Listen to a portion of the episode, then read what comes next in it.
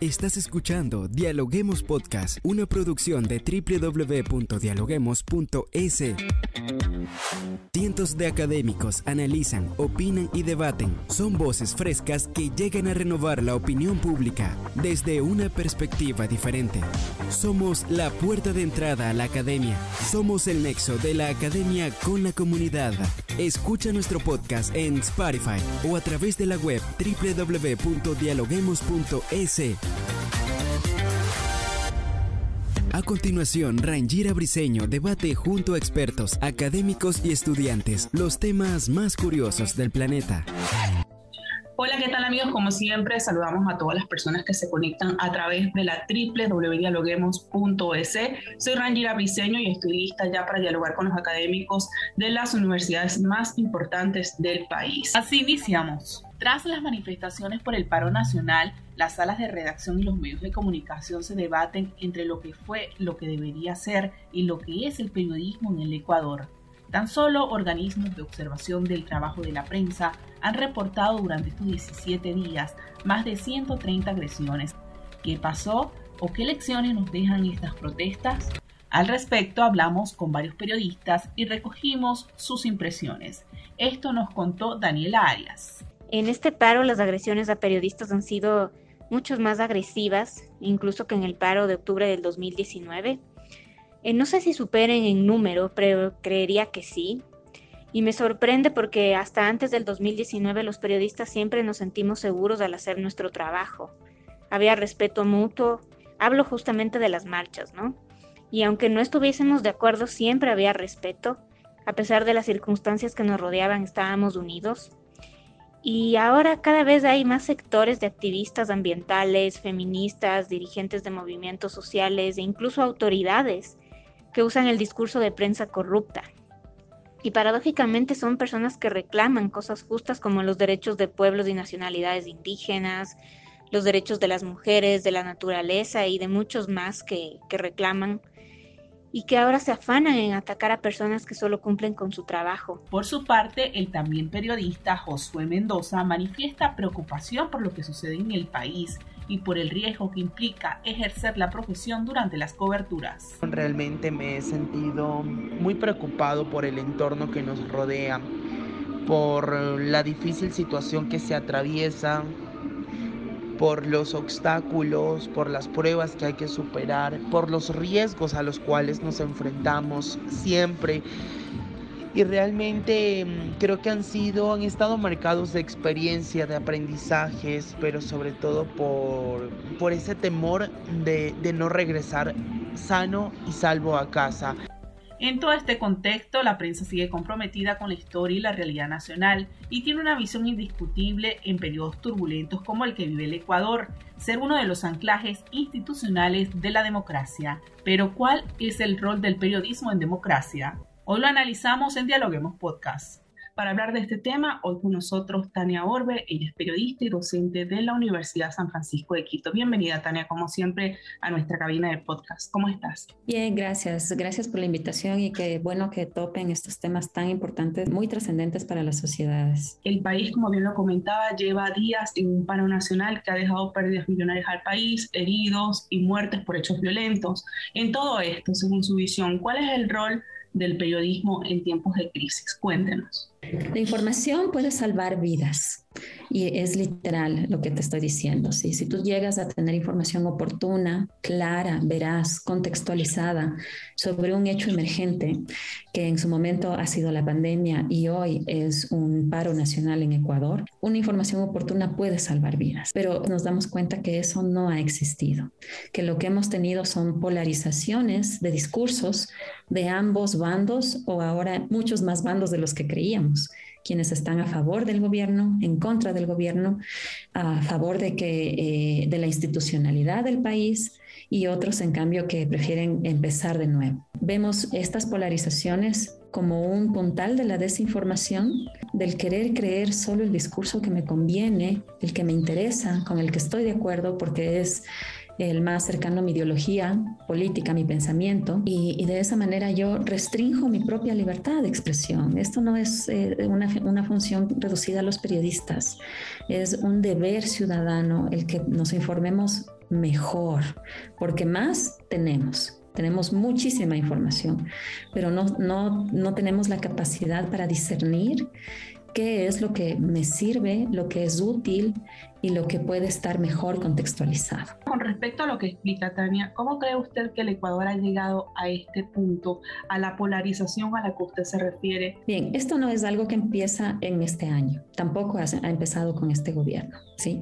Yo creo que la, la, la, mayor crisis que ha marcado un antes y un después en Ecuador ha sido la del año 2000, del feriado bancario, cuando nosotros pasamos de un país que tenía su propia moneda, el Sucre, a tener al, al dólar como moneda propia tras el feriado bancario vino una serie de derrocamientos de gobiernos. Cada año votábamos un presidente como pueblo ecuatoriano que generó una gran inestabilidad política en el país y una gran emigración de los ecuatorianos que salieron de su país hacia Estados Unidos y Europa principalmente.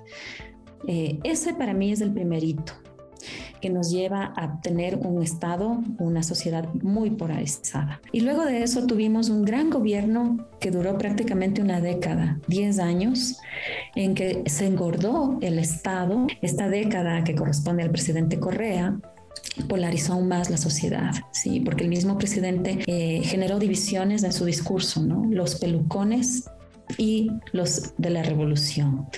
Entonces, eh, tener blanco y negro no existe en, la vida. La vida tiene muchos matices, no tiene solamente dos colores. Luego aterrizamos al gobierno de Lenín Moreno, que en principio era continuidad del correísmo y resultó que no fue así. Ahí tuvimos un gran paro en octubre del 2019, donde ya la, violencia se acrecentó, pero esto ya estaba construido desde antes. Vino la pandemia, silenció un poco a la población y cuando ya se pudieron retomar actividades presenciales, estamos viviendo ahora un nuevo paro nacional que es, más largo que el de octubre de 2019. ¿sí?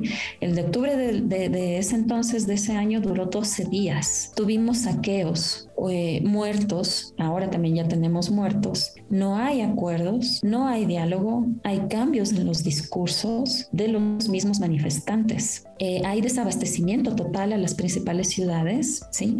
Y tenemos ya no solo eh, civiles muertos, sino también militares y policías, porque los ánimos se, se, desbordan totalmente. Entonces, eh, esas ideologías obtusas y de que yo soy de izquierda, yo soy de derecha, o indios vagos, queremos trabajar, o que se caiga lazo, ¿sí? O sea, los extremos no le hacen bien a nadie. Los extremos simplemente nos van hundiendo más. Tania, en un momento como este donde abunda tanta información tanto en redes sociales como en medios de comunicación, ¿cómo puede el periodista burlar la desinformación y mantenerse en fuentes confiables? Los periodistas desde los medios de comunicación tenemos una gran responsabilidad que es poner en contexto la información. Ya no es solamente informar, es ponerla en contexto, es contextualizarla y verificarla. De hecho, las noticias ya no se generan por los periodistas. Las noticias son generadas por ciudadanos que suben una transmisión en vivo en TikTok, en Instagram, publican eh, sus videos, sus posteos, sus propias visiones sobre cómo están las vías, cómo está su barrio, en cualquier red social donde tengan una cuenta. Esas ya son las principales noticias que nosotros consumimos como usuarios digitales. Entonces, la misión del periodista ya no es generar la noticia, es verificarla y contrastarla. Y para eso, ¿qué se requiere? Se requiere no solo una persona, se requiere un equipo que investigue eh, todas las versiones sobre un mismo hecho. Si me dicen que la ruta viva está bloqueada, tengo que mandar una persona a la ruta viva, tengo que mandar otra persona al ECU 911 a hacer las consultas de la MT, a hablar con los vecinos de las, las tiendas, los negocios afectados, los policías, los militares, ver todos los involucrados en una sola zona, en un mismo hecho. Y eso hacerlo rápido, así como las redes sociales. Así las, eh, si en las redes una información se vuelve viral en cinco minutos, el periodismo tiene el reto de hacerlo en el mismo tiempo y humanamente no lo logramos porque no tenemos grandes equipos, porque no tenemos grandes recursos para hacerlo. Aquí lo que necesitamos hacer es pasar a un momento de educación. Los medios no solamente son los llamados a informar, a verificar y a contextualizar información, son los llamados a educar, a pedir a sus audiencias que no caigan en redes de violencia, que no caigan en provocaciones, que duden de toda la información que les llega de cualquier fuente, las audiencias que empiecen a ser sus primeros verificadores.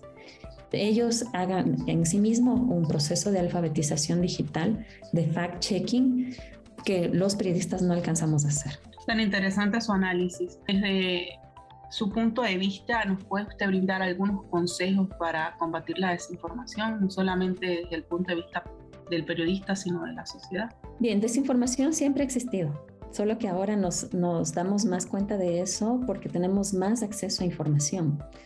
Y esta información puede ser de dudosa procedencia, puede tener intereses políticos, eh, basada en teorías conspirativas, eh, o puede ser parte verdad, parte falso, cambiado los datos o la, cita, la frase, ciertas pues, partes del video, de la foto son correctas. Entonces hay, hay varias formas de generar desinformación y cómo nosotros podemos evitar caer en esas redes. Primero, no creer que nosotros tenemos la única verdad. No creer que lo que mi familia, mi círculo de amigos, mi círculo de trabajo están pensando es lo único que existe y es la única verdad. No puedo quedarme en mi burbuja. El segundo punto es ser crítico conmigo mismo y con lo que me rodea.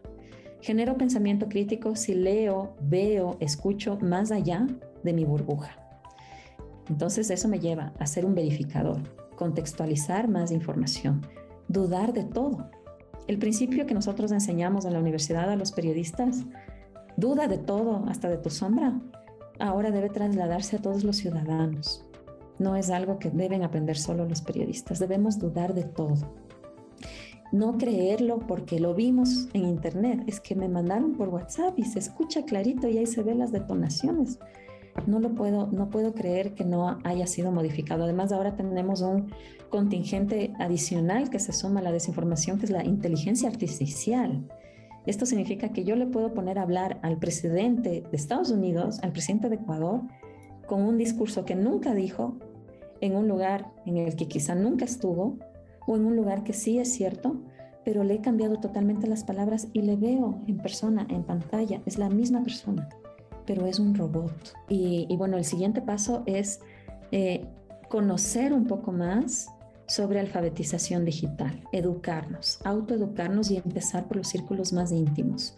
Mi familia, mis amigos, mis compañeros de trabajo, ¿sí? No juzgar, sino discutir.